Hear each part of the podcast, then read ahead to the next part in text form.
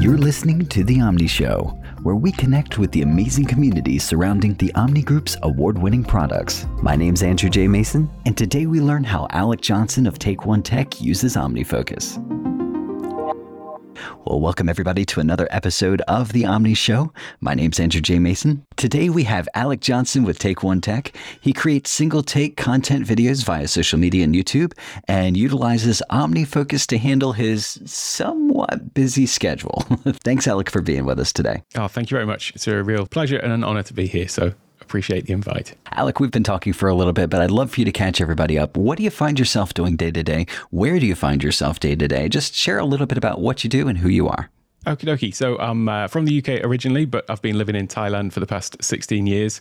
My background is in engineering and design. And I suppose I've had quite a varied career, really, starting with aeronautical engineering and various different things along the way. But I suppose the uh, the reason why we connected was through my YouTube channel, Take One Tech, where I make tech based tutorial style videos on YouTube. And it was to really share these sort of tools that I was using in my sort of business interests. But actually, the whole Take One Tech side of things has just developed into a business of its own over the past 18 months, really. So that's where I am at the moment. Excellent. And that's a really cool snapshot, too. Take One Tech seems to be a business model that's based on generosity. You're sharing what you know for free with other people in order for them to uh, further their journey. Taking a look behind you a couple of miles from the journey you've already traveled on and saying, hey, this is how I got to where I am, uh, which is how I found you, by the way. I found an OmniFocus video where you really detailed out your OmniFocus setup. We'll, we'll put that in the show notes so people can see it. I'd love to hear from you, though. How did you first come across either OmniFocus or the Omni Group? What was your first interaction with us? It would have been OmniFocus specifically, and around about, I guess, 2008, 9, around about the time when it came out, actually. And it was uh, through Merlin Mann. I think a lot of people discovered OmniFocus through Merlin. so uh, that was my, uh, my route into it. And obviously, the broader sort of topic of GTD in general and looking for, you know, a tool to help me keep on track with all of that to control my mind. Talk to me a little bit about what makes it into the OmniFocus system versus what doesn't show up in there. Some people have it all encompassing it's my entire life and I manage every single detail. Some people say I only give it, you know, two slices of the pie. How does that division work out for you? Yeah, it's it's pretty much you know using the GTD model. I apply that to everything, and so therefore OmniFocus is basically anything that's actionable. that's that's what it's doing. So it, it is for everything from work, obviously, but then shopping lists, gift lists, things like that. Anything that requires some action that I don't want to forget about. Alec, take a second and talk to the person that is maybe just getting started either in task management or they find themselves in that changing stage of life. Maybe they're taking on more responsibility than they have before and they have this realization, my goodness, I don't think what I've been doing is working. You know, I'm missing commitments, things are falling out of my head.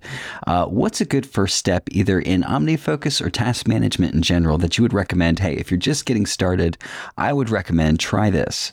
Yeah, sure. So, first one would be if you haven't already, read Getting Things Done by David Allen. uh, step two would be get a trial of OmniFocus if you once you've read the book. Um, but then, in terms of actually getting to set up a productivity system, it can be a bit of a rabbit hole. And I think a lot of people, when they're first discovering the uh, this concept of something more than just a to do list or series of to do lists, which uh, aren't very effective, there is a tendency to want to maybe, yeah, once you discover all of that you can do with OmniFocus and these kind of systems, is to try and design the absolute perfect system. And if you're anything like me, when I first went down this path, I spent probably a lot of time developing productivity systems and wasn't really actually being productive in the other areas of my life because I was trying to constantly tweak and uh, get things set up. I think that a good way to approach these things is to actually start to continue with the way that you are sort of going, but try and build this up as you go along so that you're introducing new sort of workflows uh, along the way. And that's more than just productivity, really. With anything, it's a case of trying to build that muscle memory by building these things up slowly. There is obviously a, a, process that David Allen outlines in terms of, you know, having that initial sort of brain dump and as a starting point. But in terms of all the intricacies of the system that you can set up with OmniFocus, yeah, take it step by step is what I would say to that. Excellent. And and talk to me a little bit about your workflow. You know, I know there's the opportunity for this to head in sort of a meta direction because you do work, you know, content creation about content creation. So there's that opportunity for that to show up there. But whether it's from a content creation perspective or just your workflow in general, can you give me a slice of how that process looks for you?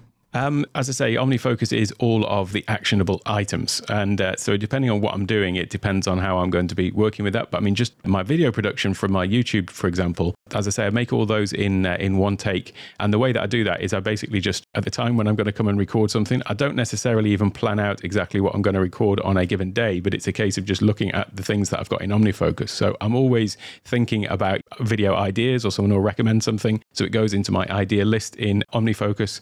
And then then uh, yeah, it's a case of when I'm ready to record, I'll almost just sort of pick one and then uh, and then record from there. But depending, they're they're all sort of categorized as well. So if there is a particular topic that I want to cover, I'll go and sort of dive into one from there. So that's the real sort of basic level of OmniFocus, where it's literally just a kind of list of items but then when it comes to other things throughout my day that I use OmniFocus for, I'm a big user of uh, sort of perspectives to organize things and get them into a specific order. And so that I'm, that's part of the beauty of OmniFocus is that you are shown the things that you can work on or are in a, the correct sort of mind frame uh, to work on at any given time.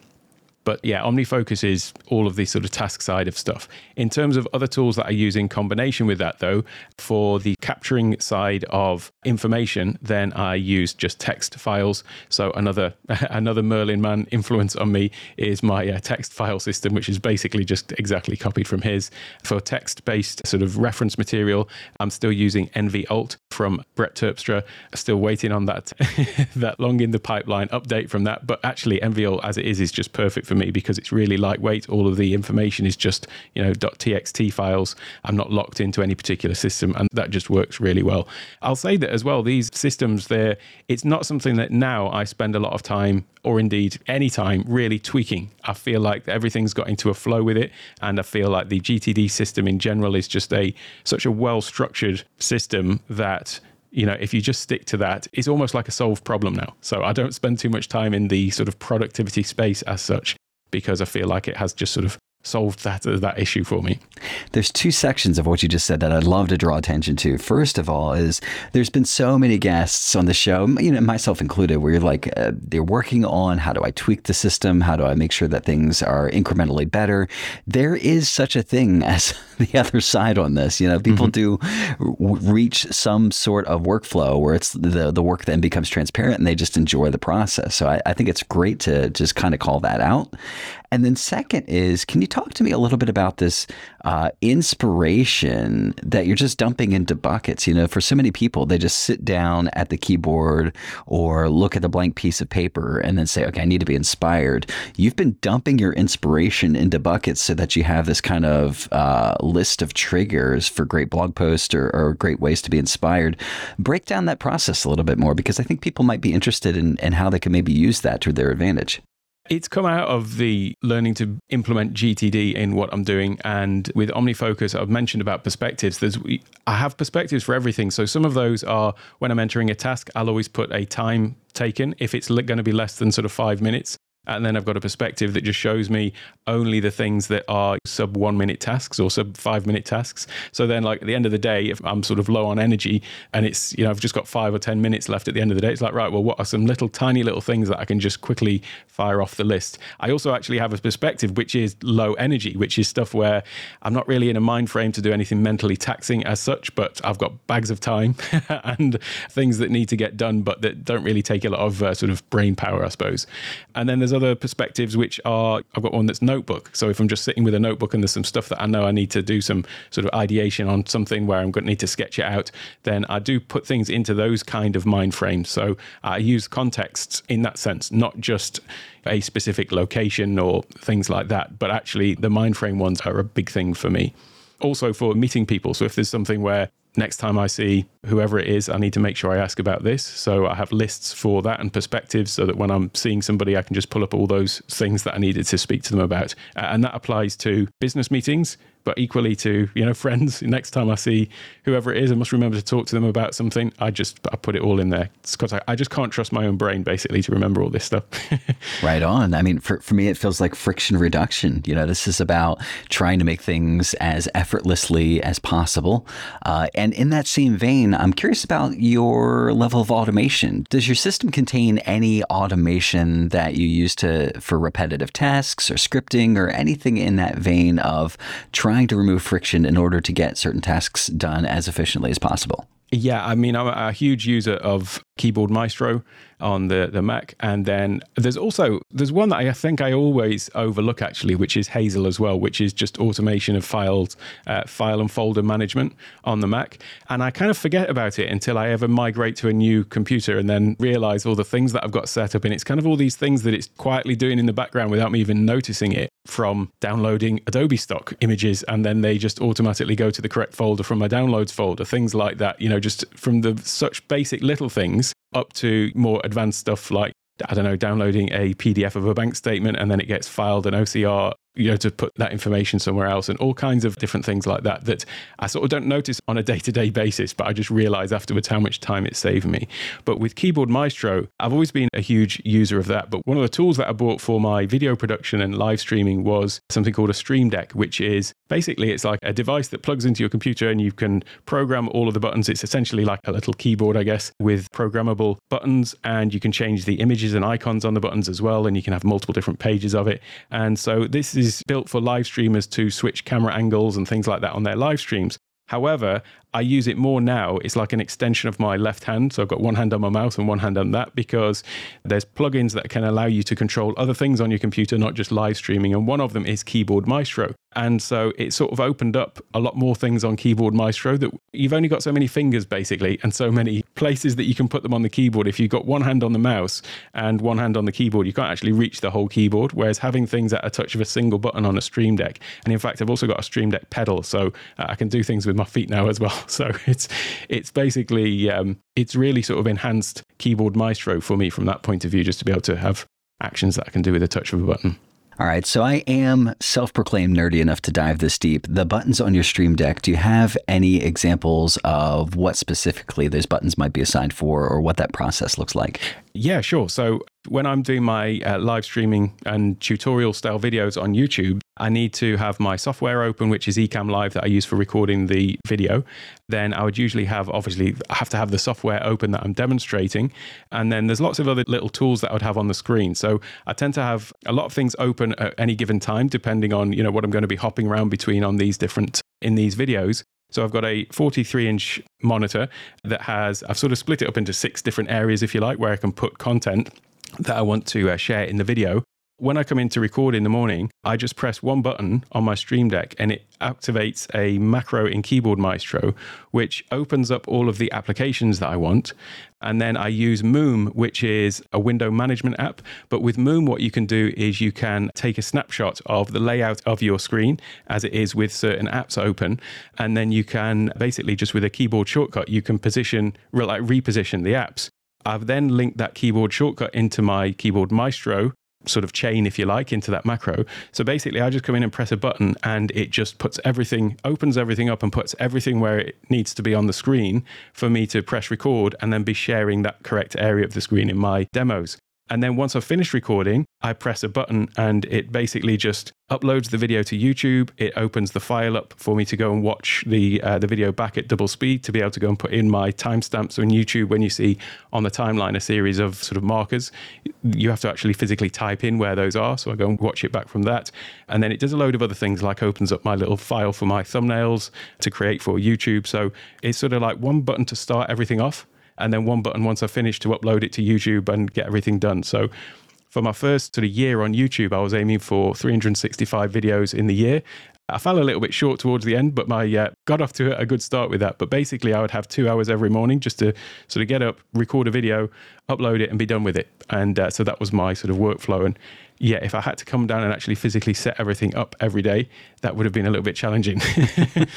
well, I have to admit, uh, this is a video call that uh, that Alec and I are on right now. So what people don't see is he has a very simple background behind him. So I was actually picturing just a one screen setup, and then now I have like this stockbroker multi screen grid image in front of me of out like you know almost a mission control in front of Alex. So that not that that changes my perception, but that's still pretty funny. I do understand though this passion for wanting to be as productive as possible. Can you share a little bit about what drives that for you? Why are you passionate about productivity here? Um, first, it comes from a need that I had, which was to not be reliant on my unreliable brain. I found that when I just left everything to myself, I used to think that I was really organized. I used to think that I liked to, you know, keep on top of stuff, but there would always be seem to be stuff that was falling through the cracks somewhere. So it's not like I was a complete, complete mess, but I certainly wasn't as efficient as I knew I could be.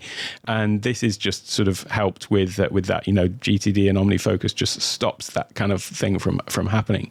But it's also about just giving me more more hours in the day. There's so much that I want to do. And so I want to be not spending time doing those things of setting up all the windows on my computer. To be able to just press a button and it be done, it makes a huge difference. And people often ask when they see the sort of things that I'm producing or the, the quantity of it, I suppose, they, you know, they ask, where do I get the time and how do I manage to do all of this? And it's not really at one specific place. It's not like doing things to the exclusion of others, but it's all these little minutes and seconds that you can shave off in so many different areas throughout the day that actually do really add up and they add up you know over the course of a week and a month and a year. It does mean that you've ended up getting a significant amount of time back. And there's another thing about it, which is that when something happens with great ease and without friction, as you, you mentioned friction earlier on, when something happens without that, it doesn't actually interrupt your thought process and your workflow. And if you think about when you're working and then somebody comes in and interrupts you, they might only interrupt you for like a minute but actually you lose 15 minutes because you've got to regain that concentration. Uh, and it's almost the same when you have to just sort of stop what you're doing to go and do something else, like set up your windows or upload a video or something like that. It's almost like I feel that I'm switching out of gear to go and do something else. And when I try and switch back again, I've got to build up that momentum. Whereas if something can happen with a real sort of frictionless flow to it, where you just kind of, as part of the flow that you're in, you're just pressing a button and something happens and you can continue with that momentum, I feel that that is actually the sort of hidden area where you end up saving a lot more time with these things rather than just the actual implicit amount of time that you've saved by automating it, if you see what I mean. I do. That's smart. Uh, it reminds me of a quote that I heard recently. Somebody said, Focus is more important than intelligence in this day and age. Mm-hmm. Talk to me about mistakes. What mistakes do you see people make repetitively when they're trying to be more productive or when they're trying to do things the right way? Are there common pitfalls that you see reoccur over and over again that uh, can be instructional? Hey, you don't have to do this, you can avoid it. Yeah, sure. So the thing that I mentioned earlier about, you know, not trying to do everything all at once, as it were, set up the system, that is certainly a trap that I fell into at the beginning with my productivity system, but the same with automation as well. Sometimes with Keyboard Maestro, for example, there is a, uh, you can almost do anything you can think about with it in one form or another. You know, you can have it open websites, move the mouse over, click on a button, go and do something else. You can do a whole chain of things. And when you see that, if you're like a real total geek like me, there is this desire to think like, right, what new problems can I solve with this? And almost it's so fun to use it that I ended up when I first started using Keyboard Maestro, I would plan out all of these different things and go and create them all, but then promptly forget the keyboard shortcuts for them because at that time before Stream Deck, I was just, it was reliant on more keyboard shortcuts. So then if you're forgetting the keyboard shortcut and you're ending up having to go and go and look up what the keyboard shortcut is, you've almost wasted the whole point of doing it. So this thing of going through your day to day and noticing the things that you're doing repetitively and then when you notice these things saying right okay well let me just automate this particular part of it then I find that that is a better way to go because you're just sort of introducing these things one by one or a couple at a time rather and then you are you're sort of building up that muscle memory of how to use them.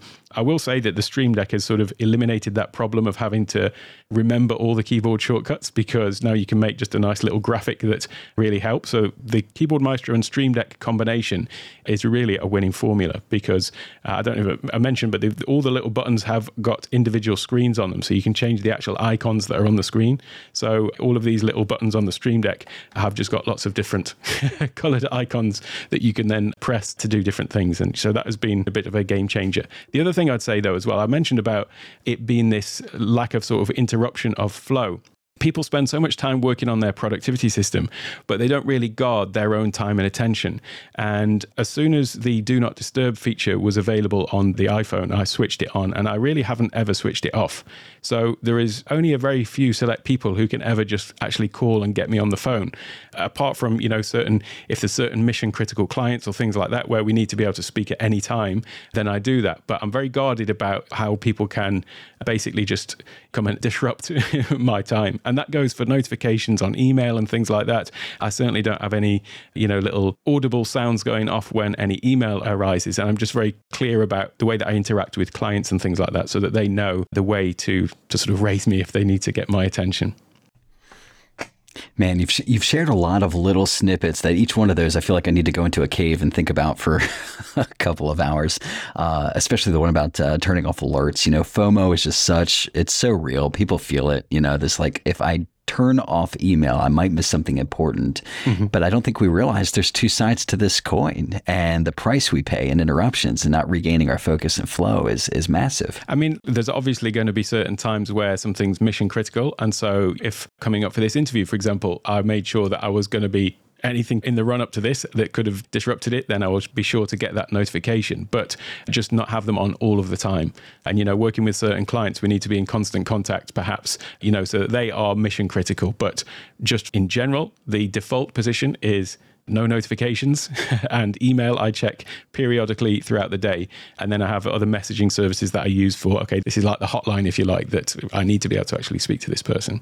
Alec, this has been such a cool conversation. Tell us how we can get in contact with you. Uh, you have a really high value YouTube platform, really high value website. How can people get in touch and find out more about what you're up to? Sure. So I'm on all the social platforms as Take One Tech. So if you search for that, you'll find me there and on YouTube. And then my website is takeonetech.io. And there I do consultations on all this kind of stuff. I also have a number of courses as well that are out at the moment and uh, more sort of in the pipeline for that as well. Because one of the things about YouTube is I'm a big study at the University of YouTube. But one of the things I found when I started making videos myself is that my videos would go out of date. So I cover different software platforms like Keyboard Maestro and things like that, and also Ecamm Live, which is the software I use to make the videos. But when these programs are updated, then suddenly these videos that I've got might be out of date. There might be a different way of doing things. So all of the courses, the way that I run that is that these are all sort of lifetime access to the course where you basically access your online encyclopedia because I always make sure that that is kept up to date with the latest version. So that was the sort of thought process behind uh, behind creating those. Alec, thank you so much for joining us. We're honored to have you as a guest today. Oh, thank you very much. It's a pleasure to be here and talking with you. Hey, and thank all of you for listening today, too. As always, you can drop us a line at The Omni Show on Twitter. We'd love to hear from you there. You can also find out everything that's happening with the Omni Group at omnigroup.com slash blog.